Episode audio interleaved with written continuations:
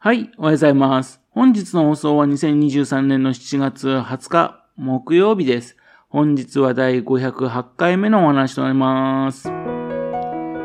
のチャンネルは福島県郡山市在住の特撮アニメ漫画大好き親父のぴょん吉が響きになったことをだだだ話をしていくという番組です。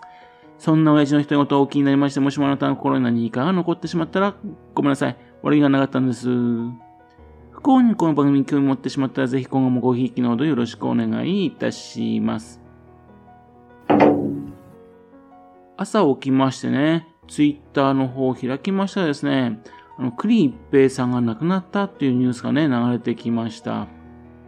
栗一平さん、あの、タツノコプロのね、三男さんですね。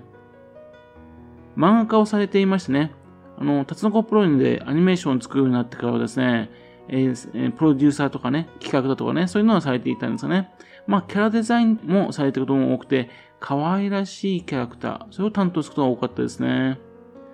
自分の大好きなね、とんでも戦士ムテキングだとかね、そういったキャラだとかね、そういうのをやっていました。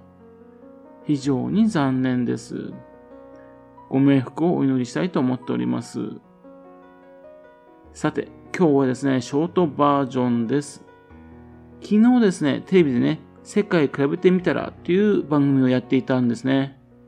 何気なく見ていたんですけどね、世界中の人にですね、カラオケを歌わせるっていう番組だったんですね。コロナもね、おとなしくなりましてね、えー、海外のロケ、その番組が増えてきたなぁとね、見ていたんですね。で、メキシコでですね、アニソンカラオケ大会っていうのがあったみたいでね、そこにですね、サプライズでですね、高橋洋子さんがね、出てたんですよ。あの残酷な天使のテーゼだとかね、魂のルフランとか歌ってる方ですね。で、ファンがね、突然現れた高橋洋子さんに大熱狂というのをね、放送していたんですね。高橋洋子さんですね、元気そうでよかったです。高橋洋子さんですね、福島県いわき市とね、関係がある方なんですよね。ご両親がですね、福島県のいわき市出身なんですよ。で、合唱団で出会いまして結婚されて、それで生まれたのは高橋洋子さんなんですね。その中でね、小さい頃はですね、お盆とお正月、ね、いわき市の方にですね、おじいちゃんの家にですね、遊んでいた、過ごしていたっていうね、生活だったみたいですね。自分もですね、そういう生活したらね、よくわかります。昔で子供ってそんな感じでしたよね。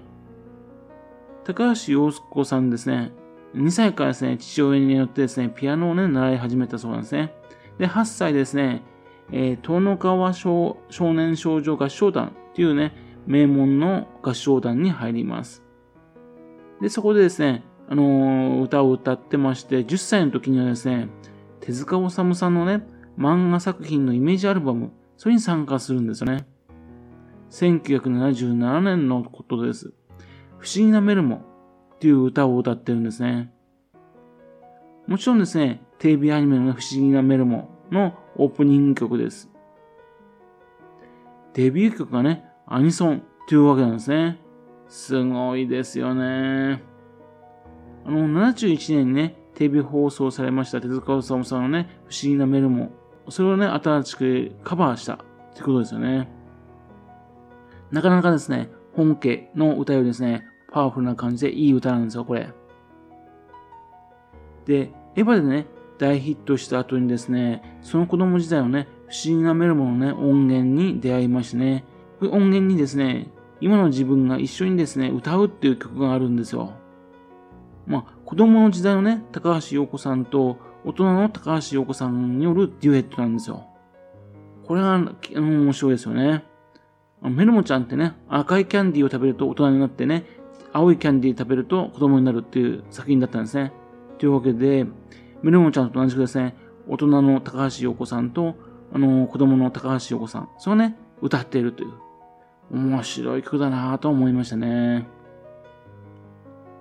で、高橋洋子さんですね、メジャーデビュー前にはですね、久保田敏信さんだとかね、ユーミン、松任谷由実さんだとかね、あるいはウィンクなどのね、コンサートですね、バックコーラス、それを務めていたみたいですね。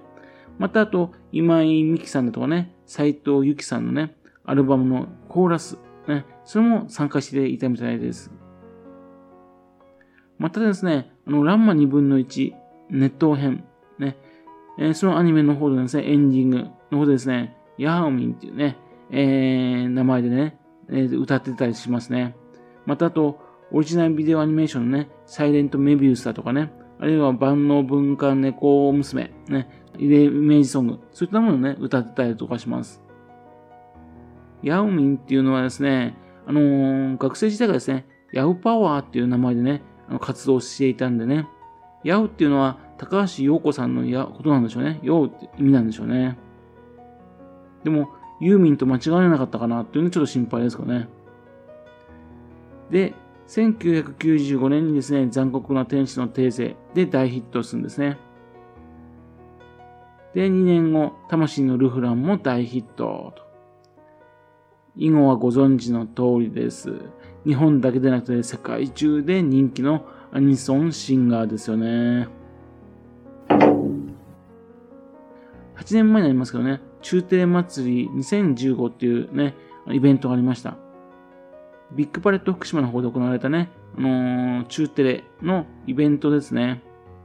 そちらの方でですね、水木一郎さんと共にですね、あの、高橋大子さんが来ましてね、それでライブで歌って、非常にですね、話題となったんですね。自分、この時ですね、ちょうど仕事で行けなかったんですよね。行きたいなと思ったんですけどね。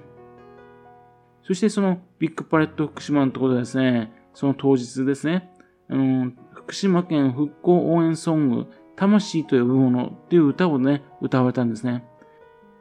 で、この作詞がですね、残酷な天使のテーゼのね、及川猫さん。それが作詞されたんですよ。そして当日、ね、あのー、ビッグパレット福島の方にですね、及川猫さんもいらっしゃったみたいですね。